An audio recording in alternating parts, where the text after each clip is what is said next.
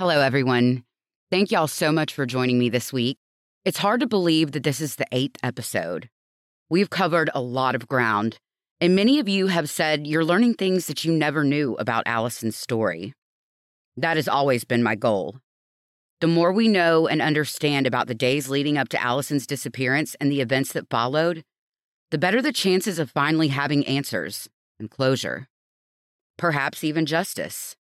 So, with only one more episode left after today's, I figured we would use this time to catch up and go over everything we've learned so far.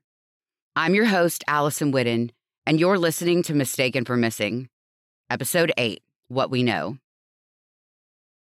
From the very beginning, when I first introduced you to Allison's story, I talked a lot about the timeline. I feel this is one of the key elements we have worked to establish. We all know just how imperative this is to Allison's case and any other case that's been known to exist. I mean, without one, where do you even start looking for answers? There were two main issues with the timeline. Number one, when Peggy Lynn Miller, Allison's best friend, was unable to locate her and no one in her multi state network of family and friends had seen or heard from her, Peggy filed a missing persons report with the Bay County Sheriff's Office. This was on Tuesday, May 31st, 2016. This leads us to the second issue with the timeline. The date that is repeatedly used by the Bay County Sheriff's Office, as well as media outlets and websites like NamUs and the Charlie Project, was April the 8th of 2016. This date was given to Bay County by William Daly, or Billy, Allison's then boyfriend. Although he said that was the last time he saw her, we know now that Allison was very much alive and present in Panama City Beach until at least April 18th. We know this because she completed her last day at her then job at Liberty Tax. That was the end of tax season, and her bosses verified her attendance. Now, I understand that y'all may think I'm being ridiculous about the incorrect date being listed in an official capacity, but let me tell you why it is so bothersome. Most importantly, we all say, okay, well, that was the last time she was seen. Then it's possible that if someone may have seen her or somebody that looked like her, let's say a month or so from then, they may say, well, no, that can't be right. No one saw her after April 8th. I also feel like it's sloppy.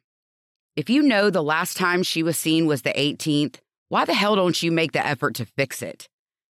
Doesn't she at least deserve that? Do you see what I'm saying? Combine the errors of the incorrect date and the 53 day lapse before anyone reported her missing, and right away, things aren't looking good. Next, we met the two men that are synonymous with this story Herbert Davis Groover, or Davis, or Groover, as I like to call him, we met early on. Groover was the much older man who bears an uncanny resemblance to Mr. Burns from The Simpsons. He was infatuated with Allison in a serious way. He was also her drug dealer. This caused problems because Allison struggled with addiction. She was able to manipulate Groover to get what she needed when she needed, and he got to feel loved by Allison for the moment. One person who surely couldn't stand anything about Groover and Allison's situation is the other man in the story. William Newman Daly, also known as Billy, was Allison's live in boyfriend when she disappeared. The couple met when they were both homeless and down on their luck. They formed a bond and clawed their way back to the top out of a really, really bad time for both of them. They even purchased a house together in 2014 in Laguna Beach. This is important because Allison was gay. In my interview with Jennifer Jenkins, Peggy Miller, and a few others who are remaining anonymous, they all expressed confusion and concern about this. Confusion because they knew what her sexual preferences were, and also, because what the hell was Billy going to do when she realized she couldn't live a lie anymore? It certainly aggravated things that everyone lived just within blocks of each other. Allison would sneak around and get high with Davis Groover when she needed to, and was more a permanent fixture there while Billy was offshore at work. Billy hated this. She was basically creating a war between them, pitting one side against the other, and causing all hell to break loose. It is possible that these men are the ones responsible for her demise. I saw early on, actually from the very beginning of my research, that there was no gray area when it came to who people think, quote unquote, killed Allison. Either Davis Groover is to blame or Billy Daly is. Trust me, the lines are clearly drawn. We do know that neither one of these men loved Allison enough to call the police to report her sudden absence. Billy and Allison were breaking up, and she was in the process of moving out. He claims the last time he saw her was April the 8th, 2016, at the restaurant where they had a fight. He said she continued to move out her things, but he never saw her again after that. That is where the April 8th date came from. Billy, of course, pointed to Groover as the culprit. Davis Groover was the last known person to have seen Allison. While she was moving out, she was staying mostly with him. After her final day at work on April 18th, she returned to Groover's. They made dinner, had a quiet night in at his place. But they weren't alone. His drug dealer came over.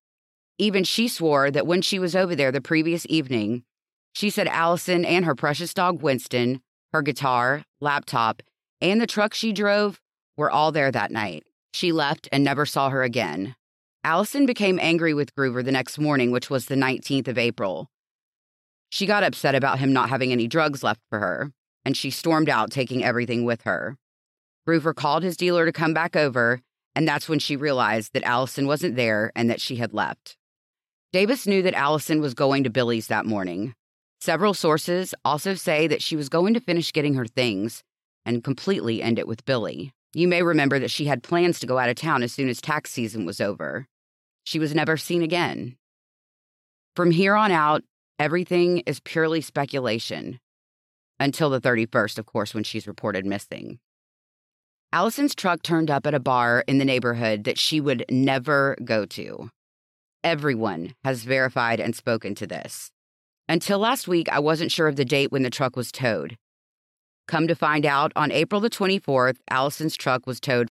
In the interview with Peggy, we talked about the questions surrounding that.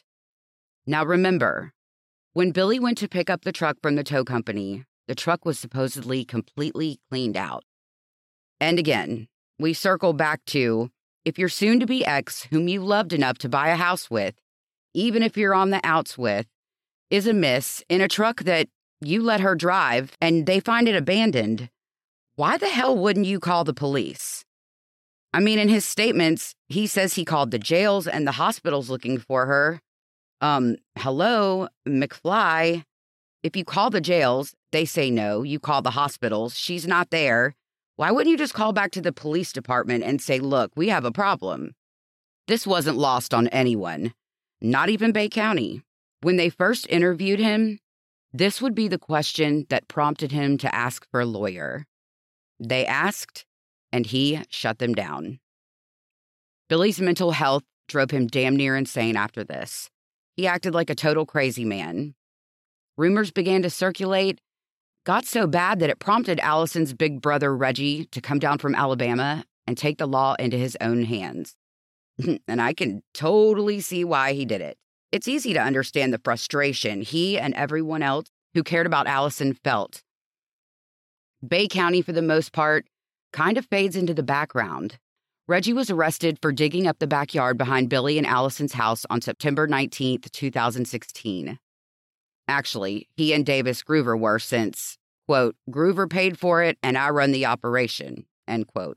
And again, no one could blame him.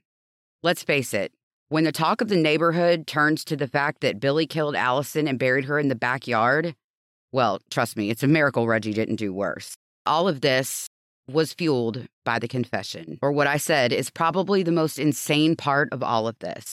Until I heard it, the confession was just like an urban legend. I certainly wasn't prepared for it. In its 30 or so mind bending and sickening minutes are the words of a not so concerned former partner of Allison describing what happened to her the night she died and where she may or may not be buried. Shocking? Absolutely. But not as shocking as the fact that because none of it can be used against him in a court of law, nobody's in jail. Meaning, basically, might as well not exist.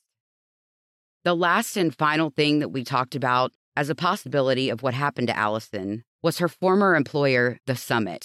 The Summit Condominiums is where Allison worked as a bookkeeper, but she had a problem with one of her coworkers who we referred to as Laura. Apparently, Allison was accused of fraudulating time cards, meaning she had either shorted or overed time in order for people to get paid which she swears was just an honest mistake. She even wrote emails to the HOA Board of Grievance, the HOA Board of Directors. She did this to cover her own butt, and I see why. There was an incident where Laura shoved her paycheck in Allison's face, and Allison felt so threatened physically that she reached out to security and another board member, hoping to have it documented properly.